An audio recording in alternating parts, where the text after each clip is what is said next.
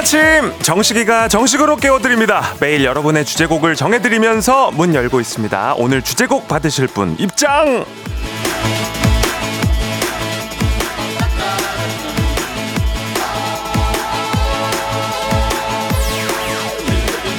조민채님, 식디, 저는 올해 첫 부서 이동을 하게 됐습니다. 새로운 공간, 새로운 사람들 속에서 새로운 일들을 열심히 배우고 익히고 있어요. 식디랑 꼭 비슷하죠? 아직 많이 낯설고 힘들지만 아자아자 해보려고요. 우리 같이 아자아자 해요. 3, 2, 1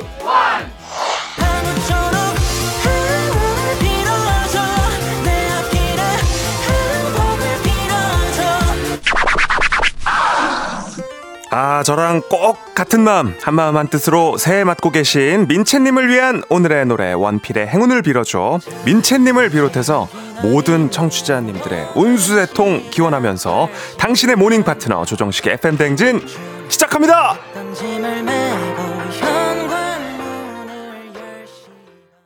1월 4일 목요일 89.1MHz 조정식의 FM 대행진 조민채님의 오늘의 주제곡으로 시작을 했습니다. 아, 원필의 행운을 빌어줘였고요.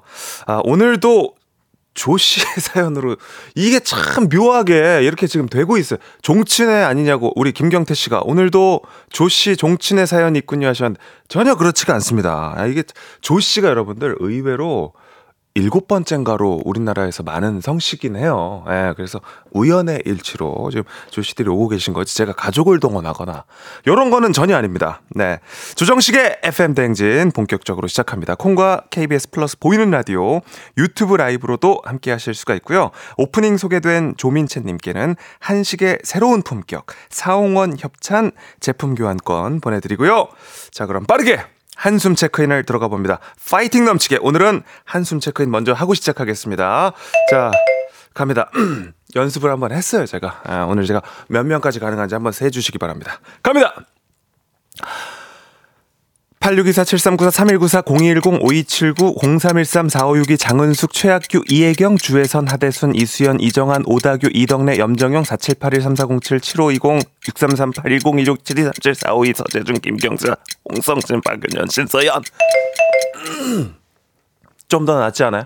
전보다 좀 더 많이 하지 않았어요, 그죠? 예, 제가 이게 빨리 하는 게 중요한 게 아니구나. 아, 이렇게 딱 그 숨을 내리고 천천히 집중력 있게 가는 게 좋구나라는 아, 그 팁을 얻었습니다. 아, 오늘 신서연 씨까지 한번 불러봤고요. 이제 중간중간 또 계속 출석 체크를 할 거니까 오시면은 샵8910 그리고 또 어플리케이션 콩 통해서 들으시는 분들 계속해서 저 왔어요 라고 또 계속 신호 보내주시길 바랍니다.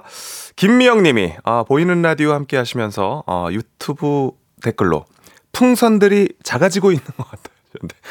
보시면 아시겠지만, 네, 아, 굉장히 좀 작아진 풍선들이 있는데, 원래부터 목표가 저희는 내일까지 첫 주를 한번 버텨보자였기 때문에, 아, 자신들의 역할을 충분히 해주고 있는 풍선입니다. 내려가지만 않으면 되겠어요. 네. 좋습니다. 모두 환영하고요. 격하게 반갑게 오늘도 두 팔 벌려 환영하며 시작하도록 하겠습니다.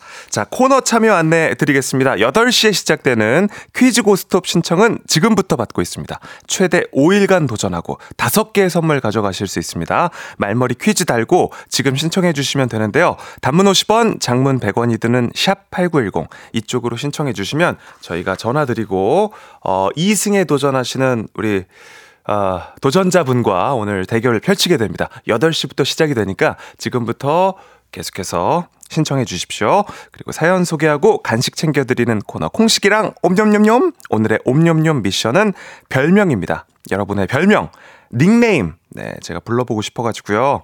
어디서, 왜 때문에, 언제부터 어떻게 불리고 계신지 저에게 이야기해 주시면 사연 소개해드리고 간식도 보내드립니다. 재치도 좀 섞어서 이렇게 보내주시면 네, 더 재밌는 시간 만들 수 있을 것 같아요. 그리고 오늘 축하받을 일이 있는 분들 많이 계시죠? 지금 미리 사연 보내두시면 저희가 7시 50분쯤 네, 2부 마칠 때 큰 축하를 드립니다. 문자 샵8910 단문 50원, 장문 100원이 들고요. 콩 KBS 플러스는 무료로 이용하실 수가 있습니다. 네. 자, 그러면 날씨 알아볼까요? 처음 인사드리게 됐습니다. 기상청의 최영우 기상캐스터님 안녕하세요. 아, 네, 안녕하세요. 근데 콩식이로 된 거예요? 식디로 된 거예요? 그게 항상 궁금하더라고요. 네, 그건 정해지겠죠, 이번 주 안에. 아무래도 예, 식디 쪽으로 가고 있는데 이것도 한번 정식으로 우리가 같이 한번. 그러니까요. 뭐가 좋으세요? 저는 좀 콩식이도 귀여운데. 콩식이. DJ니까. 네. 식디로 가야 되지 않을까 하는 생각도 있고. 근데 저 그거 하나 생각해놨습니다. 뭐죠? 이 얘기 꼭 드리고 싶었어요. 그 클로징 멘트 정하셨어요? 안 정했어요, 아직. 이거 어때요? 오늘도 씩씩한 하루 되세요? 씩씩. 괜찮잖아요? 좋아요. 근데 제가 전 프로그램에서도 했어요? 했구나. 그걸 못 들은 티가 나네. 그러니까요. 아니 근데 너무 좋은 아이디어였습니다. 네. 오늘 날씨가 네. 제가 체감으로 그렇게 추운 것 같진 않다는 느낌이 들었는데 춥나요? 건강하셔서 그래요. 추워요. 그래요? 네, 날씨 전해드릴게요. 네. 7시 남다른 텐션 조정식 아침 텐션 쿨 FM의 뉴 페이스 조정식의 FM 대행진.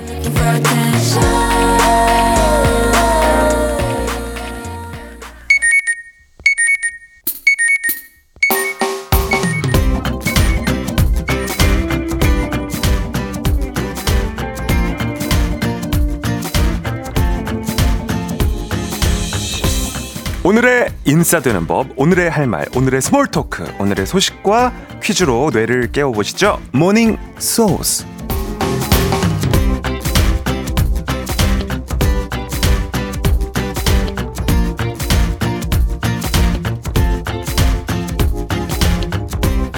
국민 힐링의 아이콘이 된 판다가 있죠. 푸바오. 푸바오에게 지난해 쌍둥이 동생들이 생겼었는데요.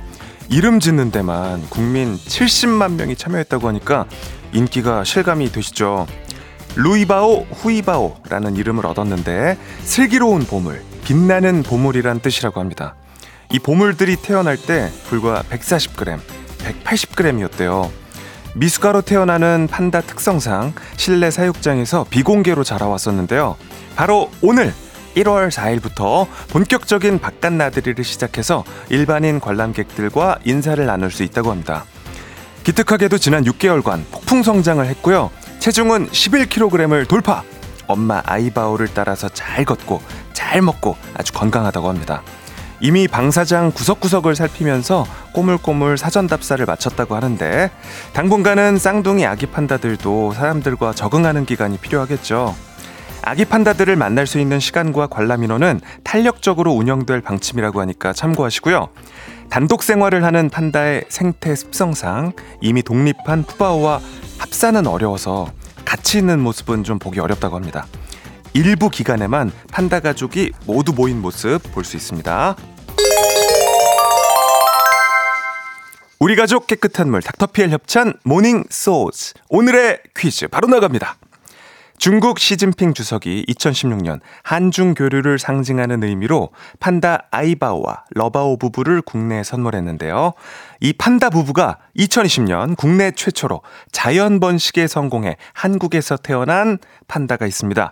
할부지 강철원 사육사의 정성과 전 국민의 사랑을 듬뿍 받으며 자란 이 자이언트 판다의 이름은 무엇일까요? 1번 강바오, 2번 푸바오, 3번 식바오. 오늘은 선물로 오리 스테이크 세트 교환권 준비해놨습니다. 추첨을 통해 정답자 10분께 보내드릴 거니까요. 단문 50원, 장문 100원이 드는 문자 샵 8910 또는 무료인 콩 KBS 플러스로 정답 보내주십시오. 자, 노래 듣고 오겠습니다. 이 아이의 손잡아줘요 들을게요.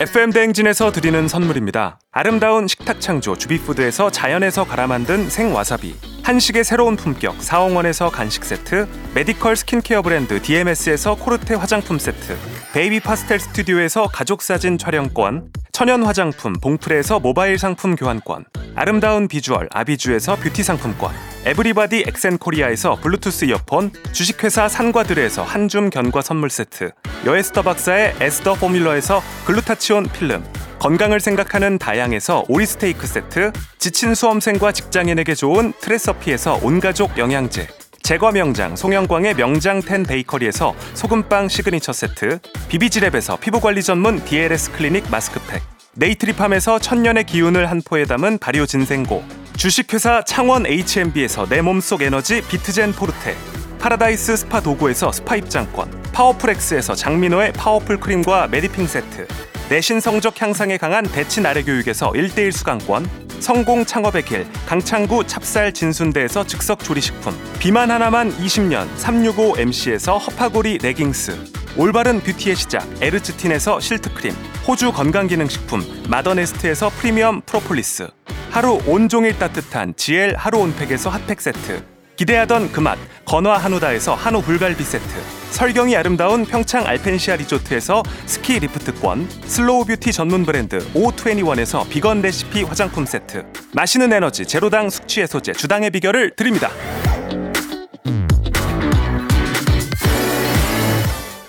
이렇게나 선물을 저희가 많이 준비를 해놨습니다. 그러니까 잠시 후에 8시에 저희 그 퀴즈 대결, 그리고 또 본인의 별명, 저희에게 좀 샤플 8910 콩 어플리케이션을 통해서 보내주시면 저희가 선물 푸짐하게 드리니까 참여 많이 해주시고요. 자, 모닝소즈 오늘의 퀴즈 정답을 발표하겠습니다. 한국에서 태어나 일명 용인푸시라는 별명까지 있는 판다. 정답은 2번 푸바오. 맞습니다. 네, 푸바오. 곧 중국으로 돌아가야 되잖아요. 아, 진짜 아쉬워하시는 분들도 많이 계시는 것 같은데, 가서도 우리 잊지 말아야 합니다. 푸바오. 네. 정답자 발표하겠습니다. 오도동님. 2번 푸바오. 판다를 그렇게 좋아한 건 아니었는데, 푸바오 육아 영상 보고 반했어요. 하셨습니다. 아, 진짜 난리였잖아요. 난리. 인기가 정말, 그죠? 몬스터 환자님, 푸바오. 보면 볼수록 귀여움이 느껴집니다. 보고 싶은데 중국으로 돌아간다고 하니까 아쉽네요. 라고 하셨고, 우리 이순자님도 2번 푸바오 하시면서 갑자기 별안간 삼행시를 보내주셨어요. 푸아 쉐베. 읽어볼게요. 푸아 바 빠라바빠빠빠바 오오 아우, 실패. 네, 순자씨. 근데 패기가 굉장히 좋았어요. 저희가 이렇게 요청하지 않았는데 뭐 행시라든지 여러 가지로 도전을 해주시면 저희는 열려 있습니다. 지금 저희가 첫 주고, 그리고 여러 가지 코너들 저희가 시도해 볼 만한 어떤 그런 상황이기 때문에 많이 시도해 주세요. 네, 그리고 또 그 DJ나 뭐 제작진이 이 프로그램을 갖고 노는 게 아니라, 사실은 제일 좋은 그림은 우리 청취자 여러분들이 프로그램을 갖고 놀아주시면 저희는 뭐 너무 개방적이기 때문에 어느 장단에든 저희는 맞춰 놀아보도록 하겠습니다. 네. 아무튼, 네, 이분들 포함해서 정답자 총 10분께 오리 스테이크 세트 교환권 보내드리도록 하겠습니다. 당첨자 명단은 FM대행진 홈페이지 선곡표 확인해 주시고요. 홈페이지 구경하시면서 사연도 많이 남겨주십시오. 자, 그럼 이쯤에서 오늘도 콩드리를 가보도록 하겠습니다. 청취자분들을 만나봅니다.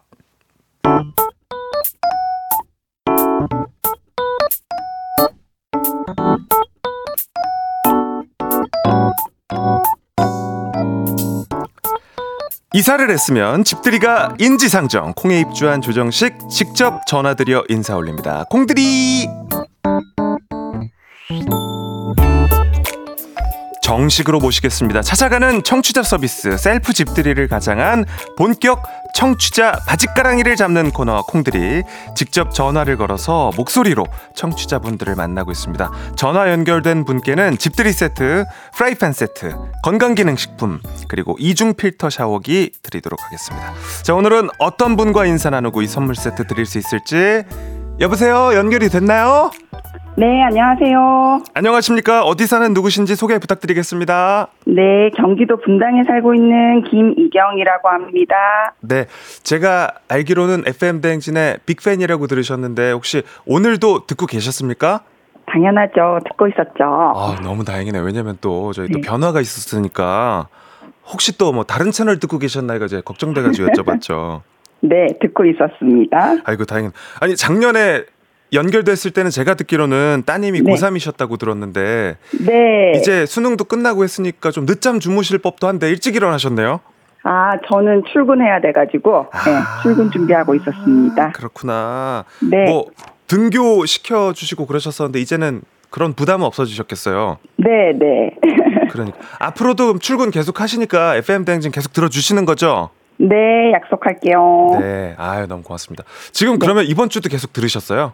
네, 계속 듣고 있었어요. 어떠셨어요? 너무 잘하시던데요. 목소리가 부드럽고 자연스럽게 잘하셔가지고. 네.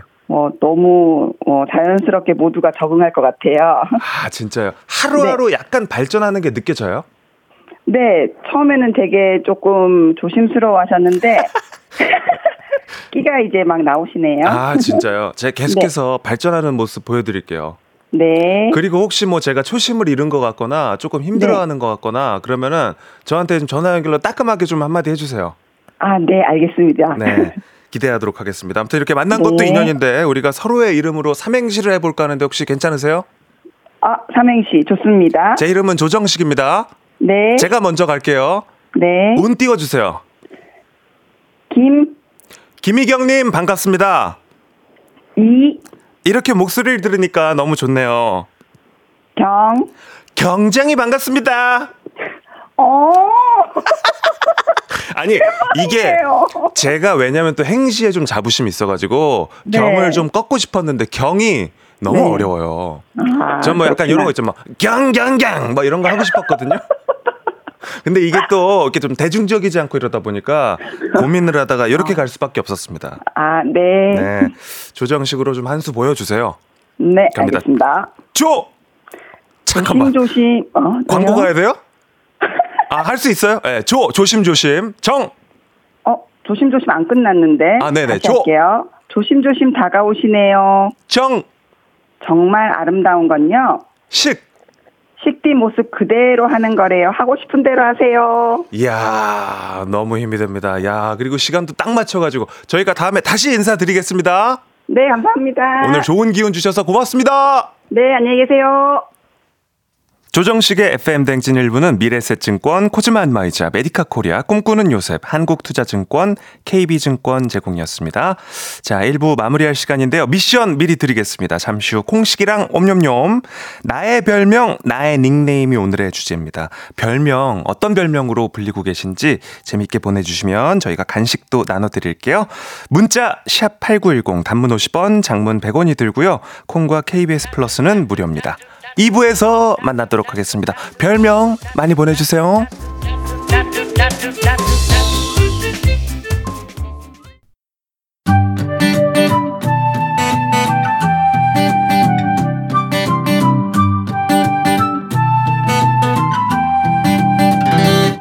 그건 사랑이 아니야, 그건 미련이 아니야, 그냥 정식이라 하자. 매일 아침 7시 조정식의 FM 대행진. 일어나세요.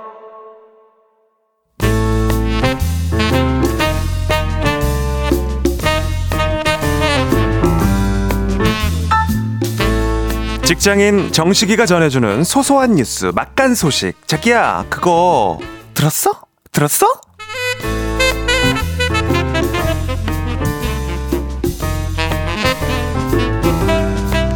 정식 조상 들었어요?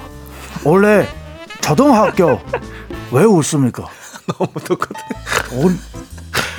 옥타곤 올라갈래요 같이? 아니요. 초면부터 네. 예비 소집 초등학교 시작이 됐습니다. 근데 아주 좀 걱정되는 거 있어요. 야, 아니 이게 누구예요? 추성원상? 하이. 우리 올해 처음 보죠? 처음 봅니다. 맞아요. 나 조상입니다. 새해 복 많이 받았어요? 근데 초등학교 예비 소집하는데 성원상이 왜 걱정이에요? 아, 우리 조상 하니까 그 성묘 가야 될 것 같고. 아무튼 새해 복 많이 받아야 합니다. 아무튼 초등학교 학생 수 너무 많이 줄었습니다. 올해 입학생 수 그 40만 명 그 안 될 거라 하던데 정말 큰일이에요. 아, 그래요? 하기에는 우리나라 출산율이 지금 0.7%대니까 초등학생 수도 많이 줄었겠네요. 그죠? 전교생 100명도 안 되는 학교 있습니다. 그것도 서울시 안에 있어요. 전교생 수 240명 이하인 소규모 학교, 서울 초등학교 10곳 중 한 곳이라고 합니다. 야, 서울도 초등학교 10군데 중에 한 군데가 전교생이 240명이 안 돼요? 아, 우리는 반은 50명 그랬는데. 이야, 그러니까 잠깐만, 240명이면 나누기 6하면 대충 한 학년에 그럼 40명? 반이 뭐 몇 개가 나오는 거예요? 한 학년에 한 반이에요? 뭐 자치구별로 조금씩 다릅니다. 올해 취학 예정 학생 아이들 수, 그러니까 입학 예정 아이들 서초구 학교당 146명, 중구 심각하면 57명밖에 안 됩니다. 네, 서울 내에서도 이렇게 지역 차이가 있는 거구나. 아, 그렇습니다. 그렇게 차이점이 있지만은 전체적으로 감소폭이 크고 속도도 빠릅니다. 올해 초등학교 입학생 수 59,000여 명인데 지난해보다 10% 넘게 줄어든 그런 숫자. 아, 심각합니다. 아, 저출산 여파가 진짜 빠르게 나타나고 있습니다. 그죠? 이 전국적으로 보면 올해 취약 통지서 받은 아이들 413,000명 정도 됩니다. 근데 보통 이 중에 그 90% 입학 안 한대요. 해외 이전, 건강 이런 것 때문에. 그러면 올해 초등학교 1학년 30만 명 그 중후반 그 정도 됩니다. 아, 숫자 심하게 적어요. 그러니까 그래서 올해 교대 그 초등교육과가 그죠 그런 이슈가 있었구나. 교대 수시 있잖아요. 수시. 정시 말고 수시. 수시. 네. 그 수시도 모집 정원이 안 차가지고 정시로 이월한 인원이 750명이래요. 작년에는 507명이었는데 교대도 지원자 수가 점점 줄어들고 있는 그런 추세라고 합니다. 그렇습니다. 교권 그 문제 심각한데 아이들 자체도 줄어드니까 아무래도 비전 없다고 생각하는 것 같습니다. 정말 큰일입니다. 우리 사랑장도 이제 입시를 할 거고 앞으로 계속 살아가야 되는데 아, 인구가 이렇게 줄면은 뭐 하면서 어떻게 살아야 되는지 사랑의 아빠 정말 걱정 많습니다. 그러니까요. 아이들 숫자가 줄어들면 뭐 아이들 관련한 인프라나 사회 시스템도 변할 거고 애들끼리도 친구들 숫자가 줄어드는 거잖아요. 야, 진짜 친구가 줄어드는 건 너무 슬프네요. 근데 제 주변 보면은 아이들도 안 낳고 그냥 반려동물이랑 사는 그런 집도 되게 많잖아요. 아, 근데 반려동물 이야기가 나와가지고 그런데요. 반려동물. 그 얘기 들었어요. 어떤 유튜버가 조상. 네? 아. 선생님 미안합니다. 아. 지금 시간 그 사랑장 우리 학교 데려다 줄 시간 됐어요. 아, 아빠니까 예, 또. 예. 그 조상 그 반려동물 이야기는 우리 유혜진 씨 나왔습니다. 이분 자연 사랑하고 동물 좋아하니까는 바톤 터치합니다. 어, 유혜진 씨, 유혜진 씨 오셨네요. 지금. 누가 나를 부르시나. 아이고, 참바다 등장. 왜 무슨 일이야 무슨 일. 반려동물. 일단 성훈 씨 잘 가시고요. 네, 혜진 형, 네 이야기는 형이랑 좀 더 잘 통하겠다. 그거 들었어요? 뭐를 들어? 아니, 어떤 유튜버가 1년 전에 무지개 다리 건넌 자기 반려견 유전자를 복사해가지고 새 강아지 키우는 영상을 올렸대요. 아, 나 그거 들었지. 아니 근데 그게 그래도 되는 거예요? 뭐 법적으로 문제가 있고 그런 거 없을까? 저도 궁금했는데 그게 현행법상 규제 방법이 없대요. 아, 그래? 하긴 뭐 이게 저 전에 있었던 일이 아니니까 이제 그 법이란 게 막 뭘 예상해서 미리 만들 수는 없고 그렇잖아요, 그죠? 지금은 관련법이 없을 수도 있긴 하겠네. 네. 근데 그 강아지 복제 그런 걸 해주는 업체가 있다는 게 나는 그게 더 신기하다. 야, 참나. 그러니까요, 진짜 놀랍긴 해요. 알고 보면 뭐 돈 내면 막 그게 이제 꿈꾸는 대로 된다는 게 그죠? 근데 말이죠, 펜로스 증후군이 심할 수는 있거든요. 나 그거 알아. 나 마음이 무너져 그게.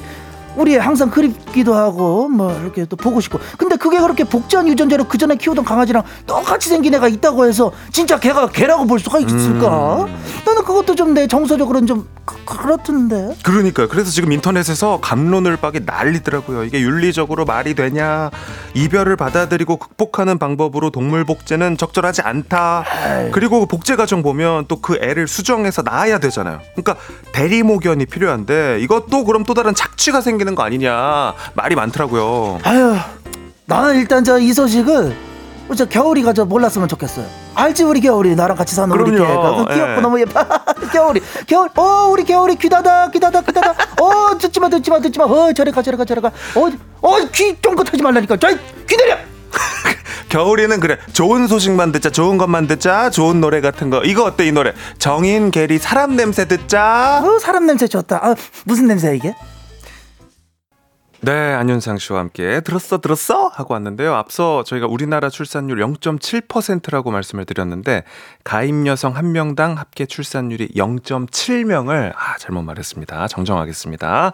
자, 잠시 후 8시에 퀴즈 고스톱. 네, 푸짐한 선물이 여러분을 기다리고 있습니다. 건강기능식품 세트, 온라인 수강권, 백화점 상품권, 그리고 30만 원 상당의 캠핑카 이용권까지, 그리고 무엇보다 조정식의 친필 사인이 담긴 셀카 JPG. 네, 제가 이거 JPG가 생각이 안 나가지고 그때 말을 못했는데 이걸로 우리 제작진이 많이 놀리네요. 네, 제가 영상 세대여가지고 MP4밖에 생각이 안 났던 거예요.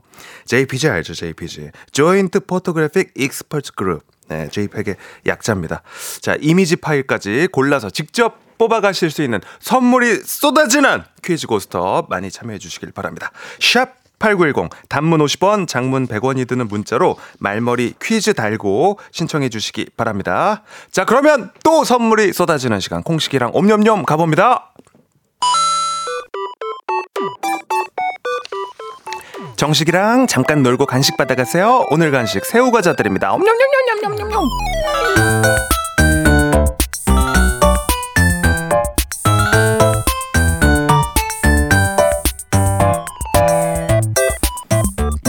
쏟아지는 간식 타임, 제가 매일 여러분께 작은 미션을 드리고요, 미션 수행 잘해주신 분들께 소정의 간식을 바로 실시간으로 쏩니다. 오늘의 간식 새우과자 준비했습니다. 사연 소개되고 즐겁게 받아가시면 되겠어요. 오늘의 미션, 나의 별명 나의 닉네임입니다. 이미 콩으로 스스로 별명 닉네임 지어서 접속하신 분들도 계시지만 남들이 붙여준 별명들 있잖아요. 뭐 식디 같은 거, 저에게 식디라는 별명이 있는 것처럼 어떤 별명이 있는지 한번 만나보도록 하겠습니다. 네, 일단은 우리 6214님 만나볼게요. 별명! 저는 양데렐라예요. 사무실에서 조용하면 바닥을 쓸고 닦고 해서입니다. 제가 치울게요. 제가 닦을게요. 제가 막내라 청소당번입니다 하셨어요. 네, 좀 예쁘게 양데렐라로 지금 제가 봤을 때는 약간 콩쥐가 어울리, 콩쥐? 네, 우리 또 KBS니까 그죠? 네, 6214님 드립니다. 이유림님, 저는 이기철이라고 불립니다. 이름 같은데? 완전 지성 피부라서 하루 반절만 돼도 반질반질하고 머리도 떡지고 해가지고 이유림 기름이 철철. 그래서 이기철, 약간 남자분 이름같이. 그렇구나. 이기철님께도 저희가 선물 드립니다. 이다솔님, 별다방 닉네임, 요거 많이 짓죠. 변절한 얼주가. 네, 왜냐면 30대 들어오고 나서 이제는 아이스를 못 먹겠어요. 그전엔 진짜 머리가 깨져도 아이스로 먹었었거든요. 조금 창피할 수 있겠다, 그죠? 변절한 얼주가님 아메리카노, 따뜻한 아메리카노 나왔습니다. 네, 짬보님도 보겠습니다. 별명 짬보, 잠이 많아서가 아니라 짜증 많이 내서 짬보. 네, 근데 FM 댕진을 들으면 이제 짜증 좀 덜 낼 수 있을 거예요. 네, 왜냐면 긍정의 바이브로, 네, 웃으면서 하루 시작할 수 있게 도와드리겠습니다. 네, 박혜정님 닉네임 작두 타는 여자입니다. 작두콩 키우고 있어요. 작두 타는 여자, 무섭습니다. 김윤수님 별명 얼음, 계속 분위기 좋았다가 뜬금 바른말 툭 던지다 해가지고 갑자기 차분해져요. 아니, 성격이 그런 걸 어쩌라고요. 이런 저도 꼭 필요하잖아요 하셨습니다. 근데 이 회사에서는 이렇게 좀 바른말 착착 해주는 동료가 있는 건 정말 좋습니다. 내가 못하는 말 해주는 거. 0904님 제 이름이 김강미거든요. 그래서 별명이 긴가민가예요. 긴가민가를 빨리 하면 김강민가로 들린다고. 귀엽다. 긴가민가. 긴가민가? 김강민가? 김강민가? 좋아요. 0903님 저도 닉네임 기억하겠습니다. 새우과자 드립니다. 지금 드론으로 날아가는 거예요. 드론으로. 네. 자, 노래 한 곡 듣고 오겠습니다. 콩씨랑 옴념념 함께 했고요. 홍대광의 잘 됐으면 좋겠다 듣겠습니다.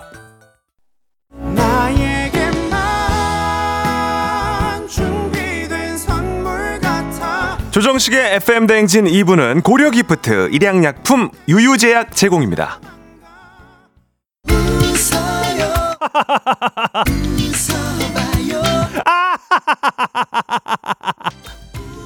아침부터 웃는 자가 인류.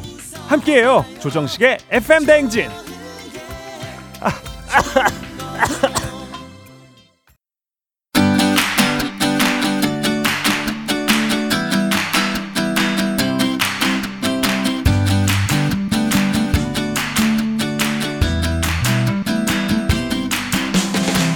매일매일 축하할 일이 너무 많습니다. 축하 이젠 멈출 수가 없어요.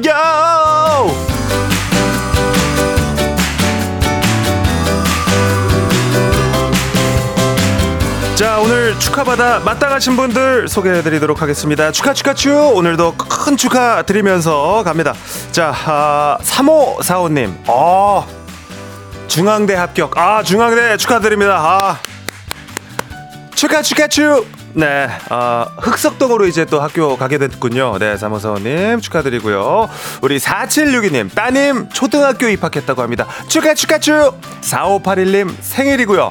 2215님 조카 김준 100일. 네, 건강하게 우리 준이가 크고 있습니다.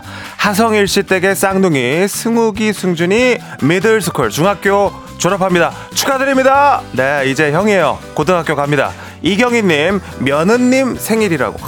이런 또 시어머니가 있습니까? 에, 너무 보기가 좋지 않아요? 네, 축하 축하 축. 2461님 논문 통과 축하드립니다. 야, 이 논문 통과되는 거 진짜 어려운. 석사요 박사요? 전 둘 다 안 해봤습니다.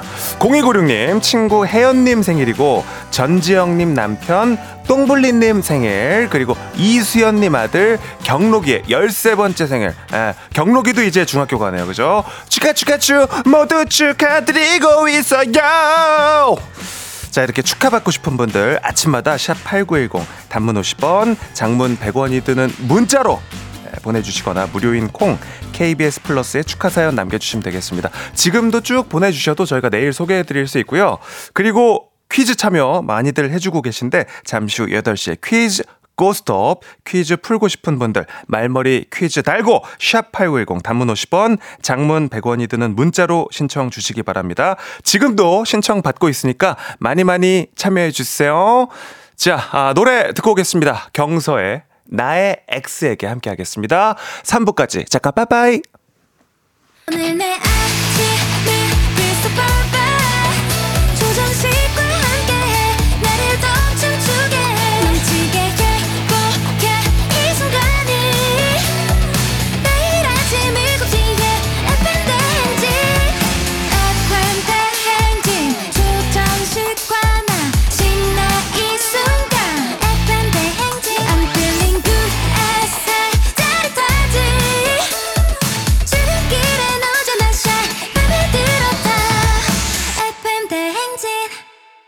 조정식의 FM 대행진.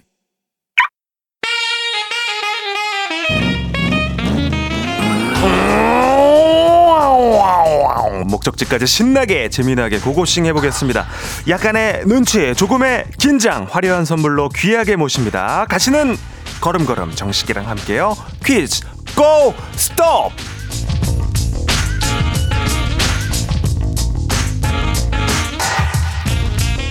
티웨이 항공 구독 멤버십 티웨이 플러스 협찬 조정식과 함께 가는 출근길 퀴즈 고스톱. 퀴즈 참가자와 같은 목적지로 향하고 계신 분들은 단문 50원 장문 100원 샵 8910으로 응원 문자 주시기 바랍니다. 추첨을 통해서 선물 드리고 있습니다.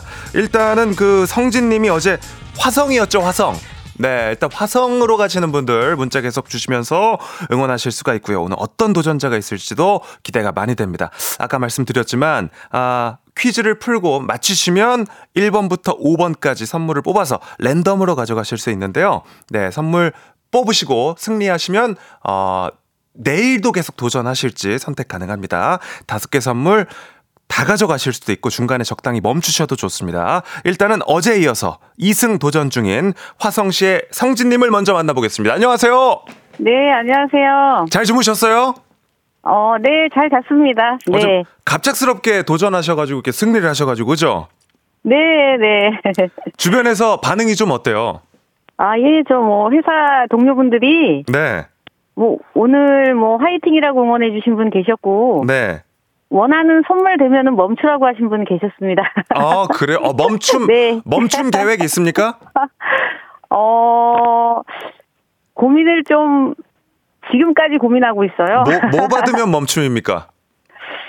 근데, 친필 사인인데. 그 선물이, 다들 원추하는 선물은 아닌 것 같더라고요. 주변에서 말려요? 친필 사인을 주변에서 말립니까? 네네, 저는 괜찮은 것 같은데. 네. 네네. 근데 제가 진짜 서운할 수 있으니까 혹시 친필 사인 딱 되면. 네. 정말, 정말 크게 좋아해 주셔야 돼요. 알겠죠? 네, 알겠습니다. 네. 네. 남은 네, 선물 네. 알려드릴게요. 건강기능식품 네. 세트, 백화점 네. 상품권, 캠핑카 이용권, 그리고 조정식 친필 사인이 담긴 셀카 JPG. 네네네. 네. 잘 뽑아주시길 바랍니다. 퀴즈도 잘 맞춰주시고요. 네. 근데 일단 목소리 자체가 오늘 너무 자신감이 있으시네. 자신감 있는 목소리는 아니고, 네. 새해도 됐고 하니까. 네. 예, 화이팅 하고 싶어서요. 아, 그렇군요. 우리 네. 닉네임 진짜로님께서 주변 사람 말 들으시라고. 이렇게 알려주고 계십니다. 네. 자, 성진님 파이팅입니다. 네, 잠시 기다려주시고요. 네. 다음 도전자 만나보겠습니다. 안녕하세요. 안녕하세요. 오, 활기차, 활기차. 뭐라고 불러드릴까요? 닉네임 뭡니까? 저 씩씩이 하겠습니다. 씩씩이. 씩씩이. 성함에 네네. 혹시 식자가 들어갑니까? 아니요, 저희 집 제 이름입니다. 아, 그렇군요. 씩씩이. 네네. 오늘의 목적지가 어디입니까? 아, 강원도고요. 강원도 어디요? 강원도 양구입니다. 양구. 네. 양구 오늘 많이 춥겠네요. 뭐 거의 시베리아. 아, 네. 그죠. 자, 선물이 아까 들으셨어요? 5개 있는데 뭐 받고 싶으세요? JPG 그거 받고 싶은데요. 네. 새해니까 온라인 수강권? 아, 온라인 수강권. 네. 저를 그렇게 배려 안 하고 말씀하셔도 괜찮습니다. 네. 그냥 온라인 수강권 받고 싶다 이렇게 말씀하시면 돼요. 아, 지금 워낙 좋아합니다. 축하드려요. 진짜요? 네네. 잘 듣고 계세요? 괜찮아요? 아, 너무 훌륭합니다. 이미 완성형 DJ. 네. 첫 주부터. 고맙습니다. 아, 이제 오늘 또 퀴즈 잘 하시길 바라고요. 퀴즈 네. 잘 풀고 잘 뽑아서 가져가십시오. 네. 그리고 혹시 연승에 도전할 때는 개인기 혹시 가져오실 수 있으세요? 아니요, 그런 건 네. 안 어려워요? 네. 네. 알겠습니다. 못 맞히셔도 네. 기본 선물 햄버거 세트 저희가 준비해 놨으니까 너무 실망하지 네. 마시고요. 일단 이거 확보하고 시작합니다. 네. 구호는 닉네임입니다. 성진님과 씩씩이 한번 외쳐볼까요? 두 분 준비됐어요? 네. 네. 하나, 둘, 셋. 성진. 성진이 빨랐어. 이러면 성진에게 기회가 가는 겁니다. 씩씩이님, 네, 긴장하시고요. 네. 갑니다. 구호 외치고 5초 안에 대답을 하셔야 됩니다. 대답 못하시면 다음 분께 순서 넘어갑니다. 문제 드립니다. 오늘은 세계 이것의 날입니다. 세계에서 처음으로 이것을 만든 사람의 생일을 따온 건데요. 만들고 나서도 개량이 계속되어 완성된 날을 특정할 수가 없어서 만든 사람의 생일로 기념을 하고 있습니다. 그리고 오늘 세계 이것의 날인 것과는 별개로 한글 이것의 날은 따로 있습니다. 한글 이것은 배포일자가 특정 지어져 있기 때문에 11월 성진 빨랐습니다. 성진. 세계 점자의 날. 점자. 점자요? 네. 점자. 정답입니다. 자, 일단은 성진님이 2연승을 이어갑니다. 점자, 직진 갑니다. 슝. 자, 정답자 성진님 잠시만 기다려주시고요. 우리 씩씩이님. 네. 입도 못 대고 끝나버렸네요. 괜찮아요? 계속 응원하겠습니다. 아니, 문제가 근데 좀 어렵긴 했어, 그죠? 아, 네네네. 네. 솔직히 들어도 몰랐죠? 몰랐어요. 예, 우리 또 다음 기회에 다시 만나가지고 그죠? 네, 팔로우하고 네. 있습니다. 그러니까요. 예, 네. 계속 또 다른 퀴즈도 참여 많이 해주시고요. 문자도 많이 보내주세요. 네. 네. 잘 가세요. 네. 네.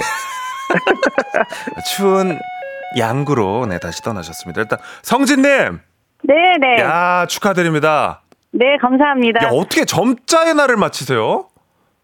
뭐 상식 공부했어요? 아, 저기 책에서 봤습니다. 야, 대단하시네요. 네. 손가락으로 만지면서 읽고 쓸 수 있도록 만든 시각 장애인용 문자. 오늘이 점자의 날이었습니다. 아, 네. 네. 자, 햄버거 세트에다가 선물을 하나 더 가져가실 수가 있는데 1번부터 4번까지 고르실 수가 있습니다. 저희가 룰렛 돌립니다. 슬롯 머신 돌아가고 있고요. 1번부터 4번 중에 몇 번입니까? 1번이요. 1번 건강기능식품 세트 드립니다.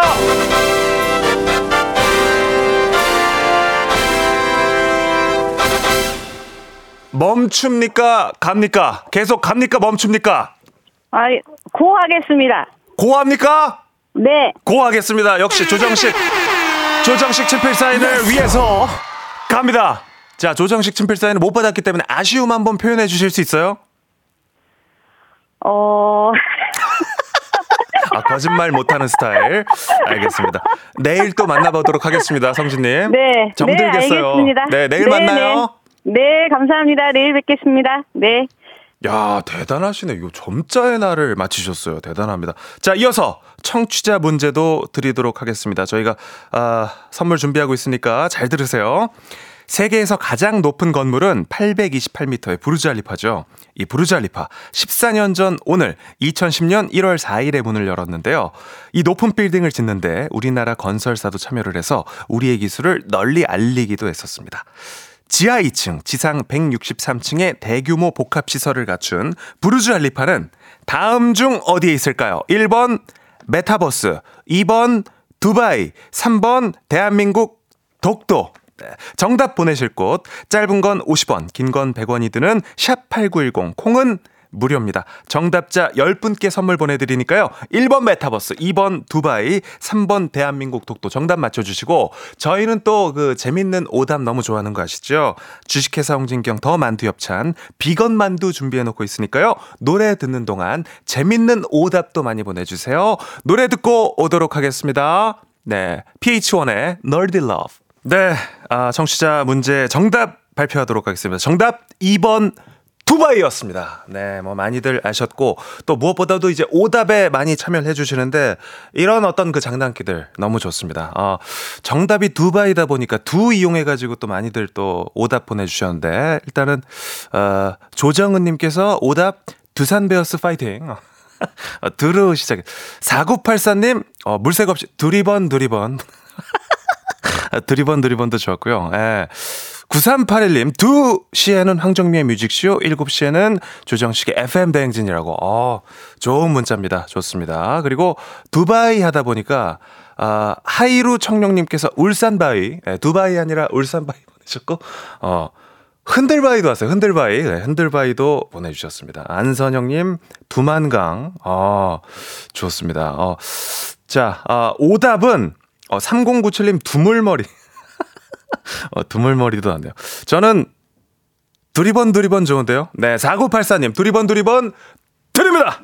네, 정답을 포기하면서 오답에 도전하는 거기 때문에 이게 또 가치가 있습니다. 비건만두 보내드립니다. 네, 자 날씨 체크 한번 더 하도록 하겠습니다. 기상청 연결하겠습니다. 최영우 캐스터님 안녕하세요. 네, 다시 인사합니다. 저는 두루 인사를 드릴게요. 뚜뚜뚜뚜뚜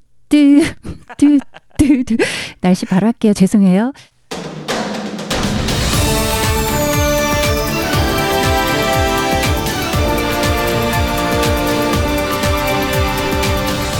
간추린 모닝뉴스 오귀요미 KBS 오연태 기자 오늘로 두 번째 만남입니다. 안녕하세요. 안녕하세요. 네, 우리가 참 알찬 시간을 아침마다 갖고 있어요. 네, 맞습니다. 세상이 어떻게 돌아가는지 우리가 꼭 알아야 되지 않겠습니까? 네, 짧게라도 알아두면 좋죠. 네. 우리 오귀요미 기자님은 옛날부터 이렇게 세상 돌아가는데 관심이 많으셨나요? 원래 좀 그랬었던 것 같습니다. 그래서 이제 기자가 됐던 부분도 있고요. 네. 네. 루틴이 그러면 이제 라디오 출근하기 전에 이 세계의 어떤 그 소식들을 다 쫙 한번 머릿속에 넣고. 네, 조간신문도 보고, 저 낮에 이제 틈틈이 요새 분들은 사실 뭐 뉴스 많이 안 보시는데 저는 뉴스를 하루 종일 틈틈이 체크하고 이렇게. 너무 궁금한 게 뭘로 보세요? 핸드폰으로 보세요? 아니면 주로 핸드폰으로도 보고 종이신문도 보시나요? 네, 종이신문도 저희가 이제 그 애플리케이션이 있거든요. 네. 그래서 그걸로 보고 종이로 보지는 않죠. 네. 그러면 이제 커피를 이렇게 좀 아침에 마시면서 좀 전에도 보고 왔습니다. 네, 그 보고 온 소식 저희에게 좀 전해주십시오. 네. 첫 번째 뉴스부터 보겠습니다. 오늘부터 이틀 동안 서울 초등학교 예비 소집이 진행되는데요. 서울 초등학교 취약 대상자가 처음으로 5만 명대로 떨어졌다고요. 네, 그 최근에 자주 전해드리고 있는 이 저출생과 관련된 내용인데요. 서울의 초등학교 취약 대상자가 5만 9천여 명, 전년 대비했을 때 10.3%나 줄었습니다. 그러니까 2019년에서 2022년까지는 이게 7만 명대를 유지를 했다가 작년에 처음 6만 명대로 떨어졌는데 1년 만에 앞자리가 또 바뀐 겁니다. 이게 이렇게 되다 보니까 학교의 전체적인 규모나 학급의 규모도 줄어들고 있는데 이 전교생이 240명이 안 되는 소규모 초등학교가 2022년에는 서울에 있는 초등학교 중에 9%였는데 이게 계속 늘어서 2027년에는 14%까지 늘어날 예정입니다. 또 학급당 학생수, 한 반의 학생수도 2022년에 21.4명에서 2028년에는 20.2명까지 줄어들 전망이거든요. 근데 지금 자녀를 초등학교에 보내는 부모님들이 초등학교에 다닐 때는 한 반에 40명을 훌쩍 넘어섰고 오전반, 오후반 이렇게 수업을 하기도 했었는데 벌써 이게 세월이 한 30년 정도 지났는데 지금 절반 정도 수준으로 굉장히 학급당 학생수가 떨어졌습니다. 저는 한 40명 정도였던 것 같아요. 학교 다닐 때. 네, 보통 40명대가 많았고. 오기요미 기자님은 혹시 몇 명? 저도 40명대고 학교 1학년 때는 뭐 오전반, 오후반 수업도 했었던 기억이 납니다. 와, 그러니까요. 네. 올해 초등학교 가는 아이들이 태어났을 때 연간 출생아 수가 30만 명대였는데 작년에 태어난 아이들은 20만 명대 초반이라고요? 네, 이게 통계청에서 집계하는 공식 출생 통계는 아직 안 나왔는데 행정안전부에서 집계하는 주민등록 기준 출생등록 통계가 나왔습니다. 그러니까 작년에 출생신고를 한 아이들의 숫자인데요. 그러니까 12월에 태어난 경우에는 다음해 1월에 출생신고를 할 수 있어서 이게 공식 출생 통계하는 수치가 좀 다르지만 네. 큰 흐름이 비슷하거든요. 그래서 작년에 출생신고를 한 아이들이 23만 5천 명 수준입니다. 2022년보다 약 8% 정도 줄어들었는데 그래서 통계청 공식 출생 통계도 23만 명대가 나올 것으로 좀 예상이 되고요. 통계청은 올해 2024년 출생아 수는 21만 명대로 더 줄어들 것으로 예측을 하고 있습니다. 저출산이 진짜 심각한 사회 문제가 되고 있습니다. 네. 애를 낳을지 말지 결정하는데 영향을 주는 요인들이 뭔지 조사한 결과도 있다고요?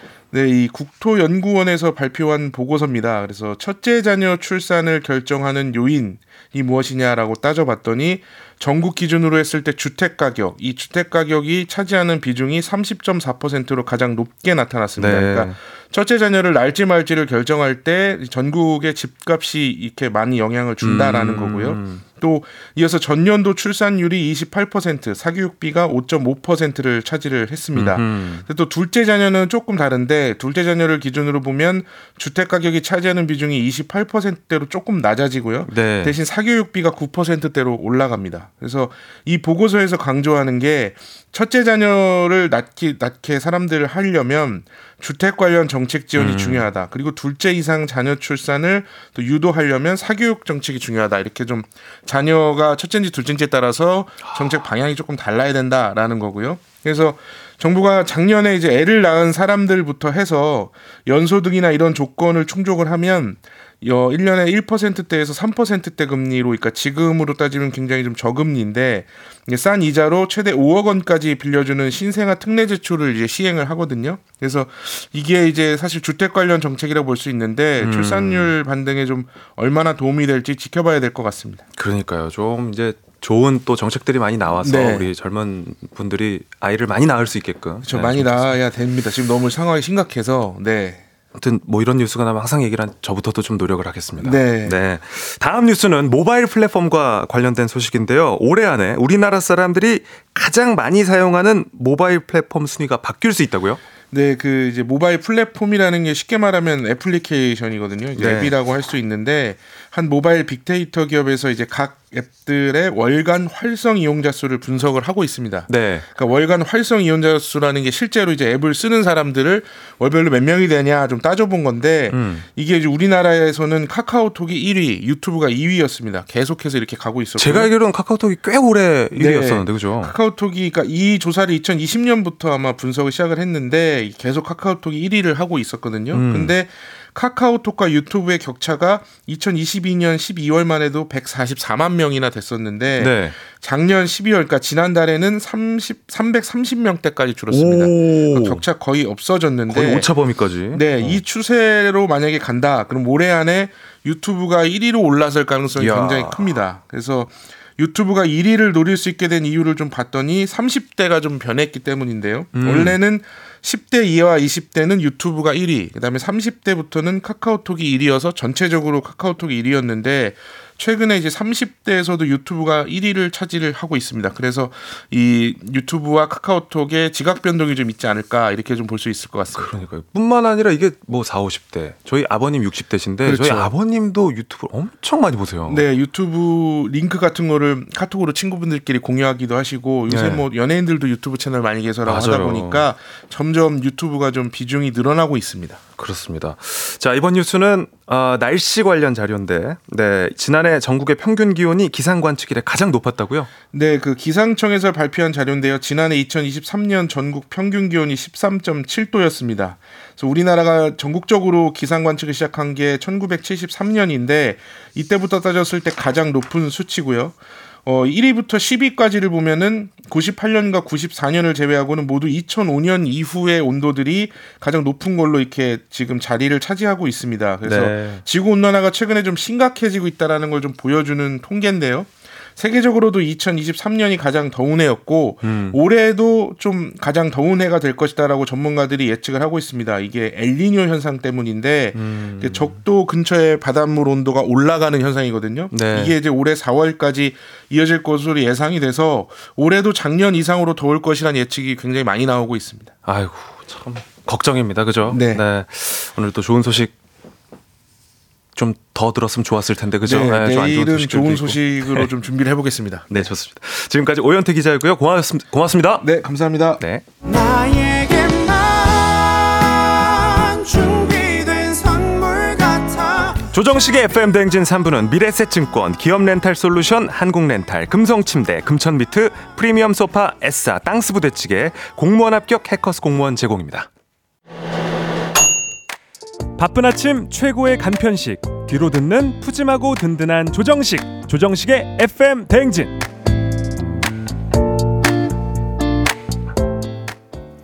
네, 잠시 후 4부에는 오늘 새로 선보이는 코너 우리가 살아가는 근본 먹거리에 대해서 파헤쳐 보겠습니다. 아침을 먹으면서 오늘 점심은 뭐 먹지? 점심 먹으면서 오늘 저녁 뭐 먹지? 고민하는 게 많은 분들의 일상일 것 같은데요. 먹거리에 대한 모든 역사, 지식, 심리 구체적으로 물고 뜯고 살펴보는 시간입니다. 조식뷔페 오늘 첫 시간인데요. 그 자리를 화려하게 빛내줄 따뜻하고 푸근한 게스트분들과 금방 4부로 돌아오도록 하겠습니다. 어디 가지 마시고 잠시 후에 게스트분들 오시면 환영도 좀 많이 해주세요. 잠시 후에 만나요.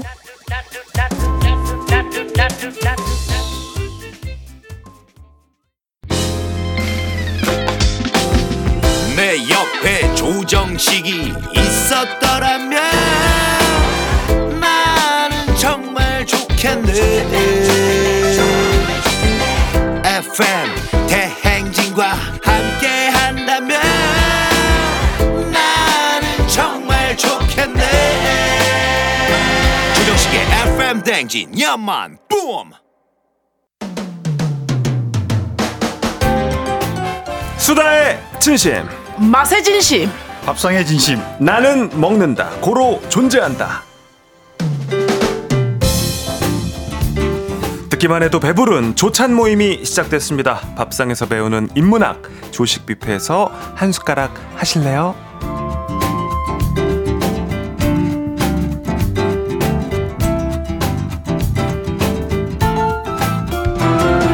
조정식의 FM 대행진에서 첫 시작하는 목요일 코너 조식뷔페. 들으신 대로 음식 먹는 얘기하는 코너인데요. 함께해 주실 분들 모시겠습니다. 이분들도 오늘이 처음이기 때문에 또 설레는 마음, 또 약간은 긴장되는 마음도 있으실 것 같은데요. 먼저 유튜브에서 일주어터라는 채널명으로 활동 중이시죠. 누구보다 먹는데 진심인 다이어터 개그맨 김주연 씨, 안녕하십니까? 네, 안녕하세요. 오늘은 92kg 김주연 인사드리겠습니다. 네, 늘 그렇게 몸무게를 밝히시나요? 예. 좀 친근하게 다가가기 위해서. 그러니까요. 저도 이렇게 유튜브로만 보다가 진짜요? 뵙게 되니까 너무 영광입니다. 아닙니다. 영광입니다. 그러니까 앞으로도 이렇게 우리 맛있는 이야기를 많이 나눌 수 있으면 좋겠습니다. 네, 좋습니다. 네, 자 그리고 거창하게 소개하자면 음식과 인류를 탐구하는 밥상 위의 철학가, 소박하게 친근하게 얘기하면 삼시세끼 맛있게 먹는 게 인생 목표이신 분이라고 합니다. 음식 칼럼니스트 권은중 작가님, 어서 오십시오. 네, 안녕하세요. 거창하게 소개된 권은중 작가입니다. 그러니까 먹는데 역시 진심인 우리 권은중 작가님, 앞으로 또 재밌는 음식 이야기 잘 부탁드리도록 하겠습니다. 네. 자, 한국인들 친해질 때, 그리고 다음 약속 잡을 때 밥 한 번 먹자 이런 이야기들, 술 먹자 간단하게 반주하자 이런 얘기들 많이 하는데, 숟가락 들고 술잔 들고 한국 사람들은 친해지잖아요. 저희도 앞으로 계속 먹는 얘기를 할 거기 때문에 우리가 라디오니까 뭘 먹진 못합니다. 먹는다고 알고 왔는데요. 특집으로 이렇게 좀 먹어볼 수도 있겠지만 이게 갑자기 또 집에 가고 싶네요. 끝나고 먹어도 좋습니다. 좀 우리가 먹는 이야기를 하기 때문에 금방 친해질 수 있지 않을까 싶은데, 우리 주연 씨라고 부르는 게 편하세요? 아니면 일주어터라고 부르는 게 편하세요? 아니면 일주라고 불러주셔도 되고. 일주 할까요? 네네, 일주 좋습니다. 네. 일주 씨는 저랑 또 직장 동료더라고요. 전 직장 동료. 등촌동 출신이시더라고요. 그렇죠. 네. 근데 사실 저는 특채 실제로 이렇게 네. 등촌동에 입사했다가 바로 폐지가 되는 바람에 쓴맛을. 그렇지만 또 이렇게 또 오히려 유튜브로 또. 아, 네, 또 그리고 오히려 이렇게 또. 이 KBS에 와가지고 네. 오히려 좋다. 그러니까 저희가 일주어터라고 지금 말씀을 드렸는데 모르시는 분들도 계실 것 같아서 소개해드리자면 그렇죠.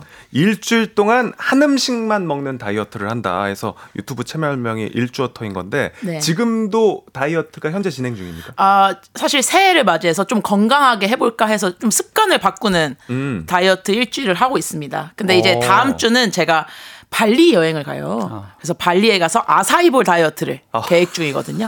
아사이볼만 먹고 한번 다이어트를 해보자. 자, 그럼 우리가 컨텐츠를 통해서 볼 수 있습니다. 아, 그럼요. 아사이볼 다이어트 기대해 주시기 바랍니다. 아사이볼 너무 맛있잖아요. 앞으로 그리고 이제 새해고 다이어트는 네네. 모든 우리 국민들의 또 목표 아니겠습니까? 아, 그렇죠. 그러니까 꿀팁을 또 많이 좀 나눠주시면 너무 좋겠습니다. 아, 좋죠, 좋죠. 네, 제가 감히 한번 나눠보겠습니다. 그러니까 네. 기대하도록 하겠습니다. 자, 그리고 우리 권 작가님, 네, 생방송 어떻게? 좀 적응이 되셨어요? 아, 지금? 네, 약간 떨리긴 하는데요. 네. 네. 열심히 해보겠습니다. 네. 아니 근데 너무 웃긴 게 기자셨었는데 갑자기 퇴직을 하고 네. 이탈리아로 떠나셔서 요리를 배우셨어요? 네, 오. 그렇습니다. 네. 저기 집사람, 그러니까 아내가 조선팔도에서 요리를 가장 잘하는 사람, 이게 목표였습니다. 그래서 옆에서 자연스럽게 보다 보니까 저도 요리에 이제 관심을 갖게 돼서 미루다가 이제 요리 유학을 다녀온 겁니다. 가족들 다 같이요? 아, 저만 다녀왔습니다. 아~ 네. 오, 대단하시다. 어때, 좀 네. 행복한 시간을 보내신 건가요? 아, 뭐? 아니, 궁금해서요, 그냥. 네. 제가 그냥 농담 삼아 징용 갔다 왔다고 얘기합니다. 아, 네. 그렇군요. 뭐 행복하지만은 않은 시간이에요. 네, 한 10kg 정도 빠졌습니다. 네. 아~ 최고의 다이어트. 네. 그렇군요. 개인적인 궁금한 점이 있는데 혹시 네. 자제분들은 조금 살이 좀 어떻게 투분하신가요? 아이가 없습니다. 네. 네. 죄송합니다.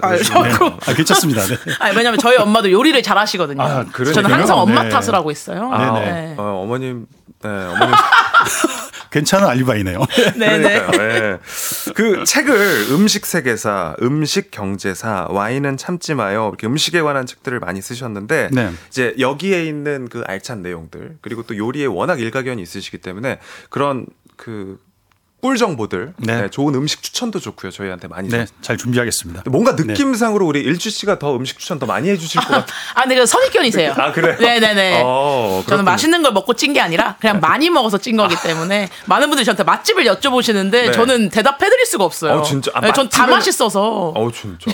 그러니까 그 벽이라고 하잖아요. 아, 맛있는 음식. 그게 이렇게 높은 편은 아니에요? 아, 네, 높은 편은 아닙니다. 아, 네. 그렇구나. 그럼 은중 교수님은 좀 배려가 높은 편이세요? 아, 저 노포를 좀 다니는 편입니다. 아, 높은 편이냐고 여쭤봤으니까. 그러니까 노포로 대답. 네, 센스인 거예요? 아니면 잘못 들으신 거예요?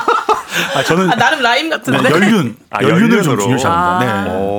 노포를 좋아하시는구나. 네. 제가 집이 물레동 근처예요. 아, 네, 좋죠. 노포가 굉장히 많잖아요. 네, 맞습니다. 제가 몇 군데 또 소개해드리도록 하겠습니다. 아, 네. 기대되는데요. 네. 좋습니다. 자, 그럼 이제 본격적으로 음식 얘기를 시작해볼 텐데 오늘 그 주제가 라면인 것 같고요. 네, 라면은 맞습니다. 한국인의 소울 그 자체잖아요. 그렇죠. 네, 맞습니다. 네. 일주 씨 라면 좋아하세요?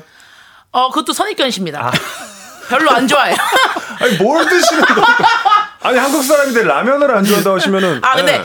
라면보다 우동을 저는 좀 더 좋아하는데 네, 우동을 좋아하시는구나. 그래도 또 오늘 주제가 라면이니까. 그렇죠. 드셔는 보셨잖아요. 아이고, 네, 이런 말씀 좀 죄송하지만 엊그제도 먹었다. 아, 그러니까 안 좋아하신다면서 엊그제도 드셨으면서. 네. 자, 라면 이야기 좀 들려주시죠. 네, 올해가 갑진년이지 않습니까? 네, 그래서 조식뷔페로 갑진 메뉴를 좀 고민해봤습니다. 근데 라면이 뭐 단순히 끼니를 때우는 그 끼니용이 아니라 그 한국인의 소울푸드라고 생각이 돼서요. 그래서 라면을 준비했습니다. 네. 왜냐하면 라면은 사실 그 1960년대 그 배고픔 때문에 태어난 음식인데요.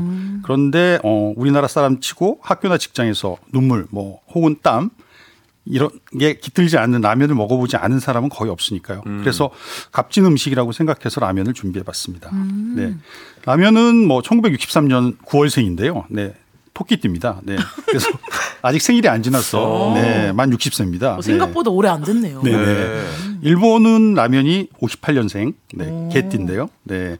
그러니까 우리나라도 라면이 그렇게 늦은 편은 아닙니다. 네. 인스턴트 라면은 일본이 최초로 만들었고 우리나라가 거의 두 번째로 만든 그런 스타트였습니다. 제가 알기로는 김종필 씨가 일본에 가서 그 라면을 제가 잘못된 정보인가요? 네, 삼양라면 그런 이야기를 제가 지인 아니신가요? 아니, 책을 책을 통해서 제가 그걸 읽었던 것 같아요. 네, 옛날에. 네, 삼양라면 기업사를 좀 보고 왔는데요. 네, 묘진 라면이라고 일본에 가서 그 창업주가 그 레시피를 받아온 네, 레시피와 그 기계를 받아왔습니다. 네. 그 창업자가 그 라면을 만들기 시작한 이유는 원래 보험회사 대표였다고 해요. 근데 남대문 시장에서 그 꿀꿀이죽을 그 가난한 사람들이 먹는 걸 보고 뭐 라면을 만들어서 배고픔을 좀 없애야겠다. 간단하게 끓여 먹을 수 있는 네. 그런 식으로 해서 도전을 했다고 합니다.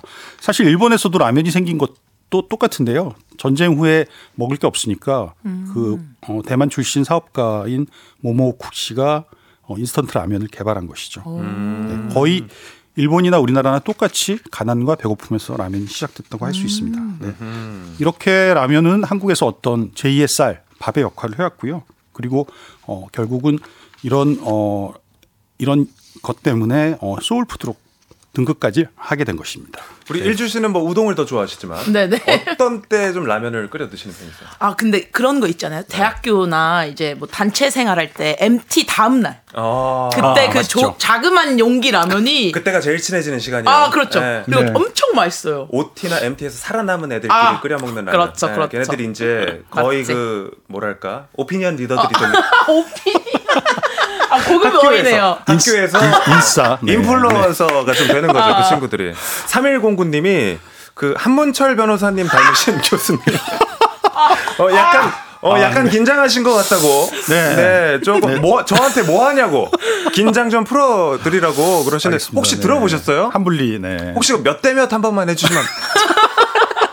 오늘 진짜 네. 좀 닮으셨다. 7대3으로 하겠습니다. 네. 네. 제 책임이 7. 네. 우리 그 은중 교수님은 권 교수님은 보통은 라면을 어떤 때 많이 드세요? 저는 한라면만 먹습니다. 오? 네. 너구리. 진짜요? 네. 왜요? 그게 해산물이라서. 네. 베이스가. 네네. 이게 저희가 지금 생방송이 또 처음이시기 때문에 약간 살짝 땡구리라고 해야 되나요? 네, 그렇죠. 네, 공영방송이기 때문에. 네. 네. 오늘 또 처음이시니까. 네. 네. 해산물 베이스인데 왜 이름이 땡구리일까요? 그러니까요. 해산물로 해야 되는 거 아닌가요? 그렇네요. 네. 재밌네. 03345님도 다시는 못 볼 긴장 방송.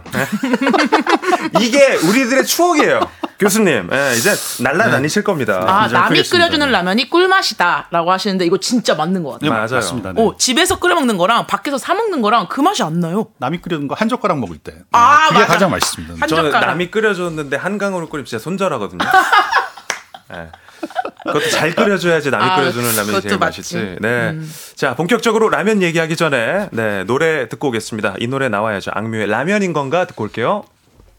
네, 한문철 변호사님 닮은 꼴 우리 권은중 교수님과 함께하고 있는데 지금 이제 보라만 보시는 분들은 저희가 자동차 얘기하고 있나, 뭐 교통사고 이야기하고 있나, 뭐 착각하실 수 있겠지만 저희 라면 이야기하고 있습니다. 네. 자, 컵라면 이야기도 좀 궁금합니다. 네, 컵라면은 1972년에 처음 나왔는데요, 한국에서요. 그래도 생각보다 빨리 나온 편입니다. 네. 근데 그 인기가 없어서 5년 만에 사업을 접었습니다. 접었었어요? 네. 왜냐하면 그때는 그렇게 바쁘지 않았었던 모양입니다. 네. 집에 가서 다 라면을 끓여 드신 거죠. 네. 컵라면을 드시지 않고. 그러다 1980년대 초반에 이 고도 성장을 하면서 소비자들이 이 컵라면에 관심을 가지게 됩니다. 말씀하신 대로 뜨거운 물만 부으면 간편하게 한 끼니가 되니까요. 학생들과 직장인들에게 엄청난 인기를 끌게 되는 것이죠.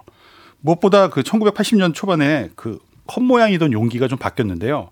사발 모양이나 혹은 도시락 모양으로 이렇게 모양의 변주가 되면서 인기를 더 끌게 됩니다. 네. 그리고 제 얘기를 잠깐 하면 제가 급식세대가 아닌데요. 네. 저도 중고등학교 때 도시락을 2개를 싸가지고 다녔어요. 네. 어머니가 고생하셨죠. 네. 근데 점심시간에 이미 2개를 다 먹고 자율학습 때는 저도 그 사발면이나 뭐 이런 라면을 먹었거든요. 그래서 사실 컵라면이 저한테는 진학지도 한 셈이 됩니다. 그러네요. 네. 컵라면은 뭐 우리 청소년들한테는 사실 진짜 그죠. 그냥 편의점 가서 간편하게. 근데 사실 그 이런 말씀 죄송하지만 하나로 되세요? 아니 여러분도 이게 하나에 삼각김밥 하나 이렇게 올려서 무조건 해야죠. 그렇죠. 솔직히 삼각김밥을 해야 되고 뭐 줄김밥이든 삼각김밥이든 이게 아니면 무슨 계란이라도. 그렇죠. 근데 컵라면이 맨 처음에 나왔을 때는 삼각김밥이 없었고요. 근데 편의점이 그럼 정말 없어서. 하나만 먹었어요. 네, 그냥 컵라면 하나만 먹었습니다. 네. 마음 아파. 이렇게 근데 사실 컵라면이 방금 말씀하신 대로 그 라면에 대한 그 인식을 바꾸는데 아주 큰 역할을 합니다. 네.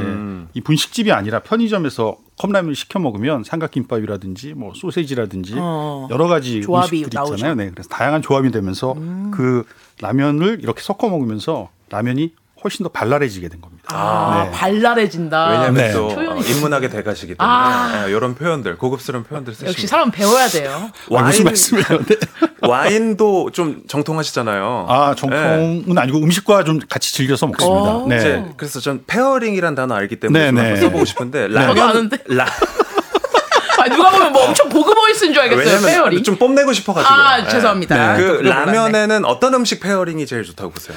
아, 뭐 라면은 일단 화이트 와인이 가장 어울리고요. 아니요. 음식 페어링으로. 음식으로요. 라면에. 네. 아, 너무 라면이랑 뭘 먹을 때 좀. 아까 말씀하신 순두부. 그다음, 네. 그리고 사실 공깃밥이 가장 탁월하죠. 네. 그리고 삶은 계란. 네. 근데 또 공깃밥 것들이. 찬밥이어야 돼요. 아, 맞죠? 그렇게 전문가. 아, 따뜻한 네. 걸로 먹으면 맞아, 그 맛이 안 나더라고요. 네, 그럼 좀 차야? 그 국물이 코팅이 약간 바바리 코팅이 돼가지고. 맞지. 네. 그거지. 넘어갈 때 그죠. 아, 좀 아시네요. 네. 좀 마음에 드는데. 입천장을 살짝 쳐줘야 돼. 그 바바리. 흐물흐물해가지고 이렇게 퍼지면은 예, 전분 맛이 이렇게 나면 맞아요. 국물이 탁해지고. 예. 아, 저도 방금 추억이 소환됐네요. 네, 자율학습할 때. 네, 라면을 그 말아 먹었던 것 같습니다. 도시락밥을. 그죠. 찬밥으로. 그러니까요. 네. 찬밥으로 먹어요. 일주 씨는 라면을 어떤 음식이랑? 본인의 취향 이런 거 있잖아요. 끓여 먹을 때. 저는 일단 달걀을 넣을 때 그 딱 톡해서 넣잖아요. 네. 휘젓지 않아요. 왜냐면 그러면 노른자가 살아있거든요. 네. 근데 그 노른자도 푹 익히면 안 돼. 아, 반숙으로? 살짝 아니 겉은 익혔는데 딱 깨물면 안은 아직 날계란. 이런 느낌. 그런 느낌 굉장히 좋아하고. 그렇구나. 안 믿으실 수도 있는데 전 한 개만 끓여 먹거든요. 라면을요? 예예. 네. 믿습니다. 놀라신 것 같은데요? 아니요 전혀요. 자격지심이었나요? 아니요. 그거랑 뭘 먹었을까 궁금하고. 라면은 하나인데 그렇죠. 그걸로 끝내진 않았을 거 아니에요. 그건 맞아요. 나 그럼 정말 실망해.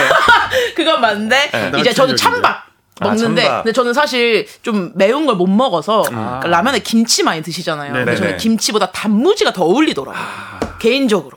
그게 저도 그 중학교 때 학교의 분식집에서 항상 라면에 단무지를 줬는데 그렇게 먹다 보니까 그게 또 당기더라고요.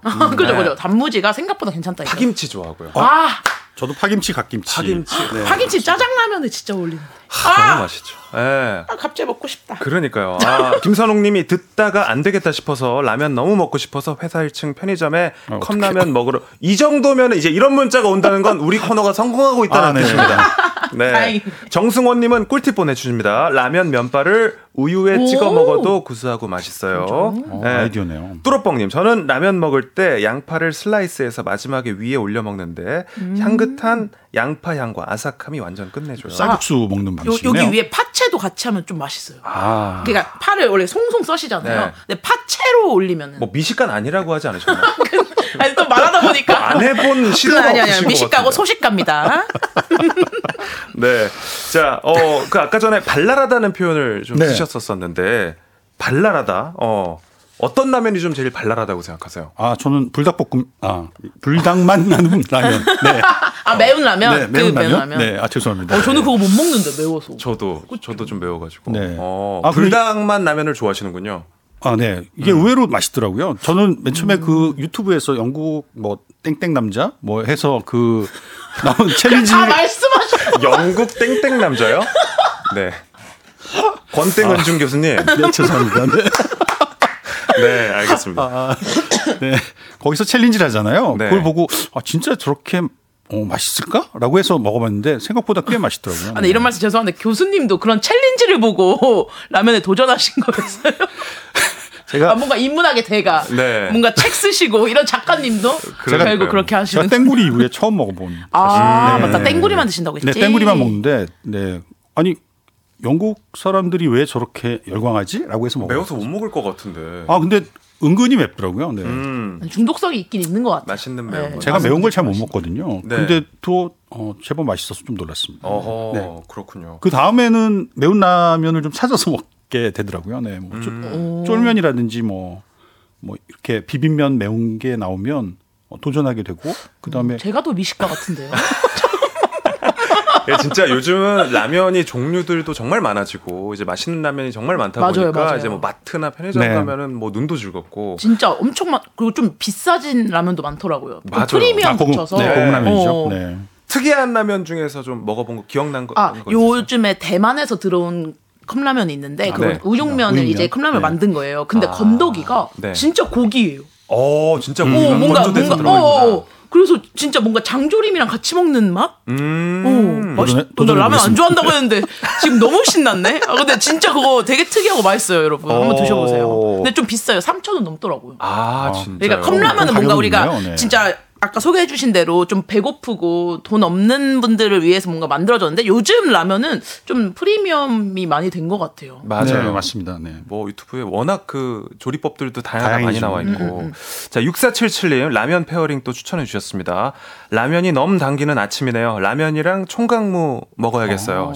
총각무를 이제 그것도 아이디어네요. 좀 투박하게 그러니까 뭐 가위로 잘라놓거나 이러면 안 되고 뭐 가위로 잘라서 사선으로 잘라야 돼. 자기 양에 따라서 그냥 두고 이제 한 왼손은 그냥 총각무만 잡는 어떤 느낌인지 알겠다. 오른손으로 하고 내려놓고 하고 내려. 그러면 이제 옆에 있는 가족들이 미쳐요.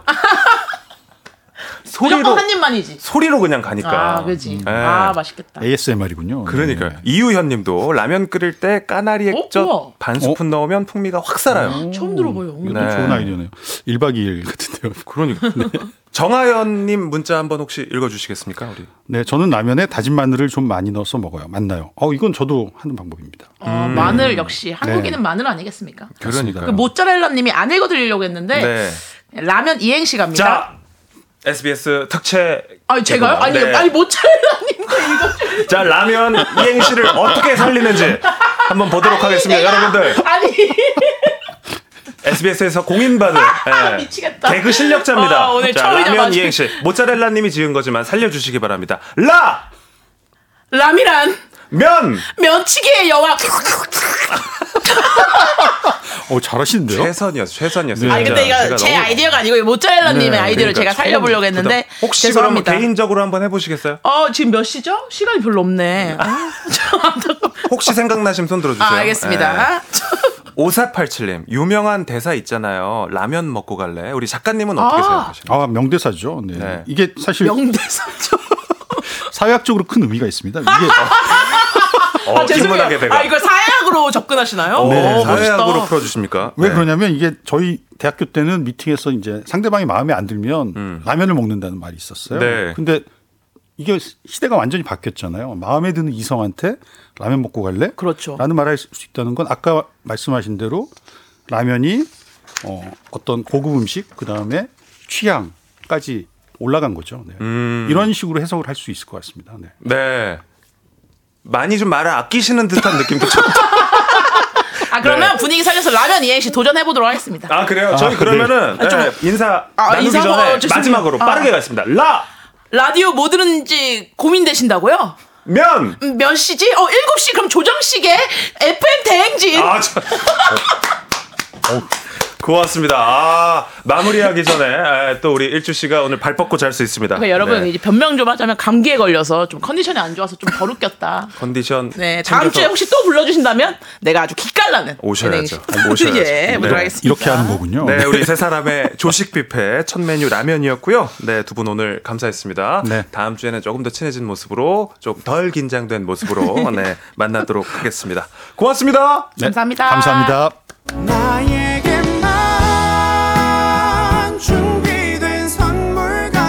조정식의 FM 대행진 4부는 종근당 건강 비지하우스 제공입니다. 네, KBS 쿨 FM 조정식의 FM 대행진 오늘은 여기까지입니다. 오늘 끝곡 이소라의 신청곡 준비했고요. 저는 내일 금요일 기분 좋은 금요일에 아침 7시 다시 인사드리겠습니다. 내일 만나요. 식빵!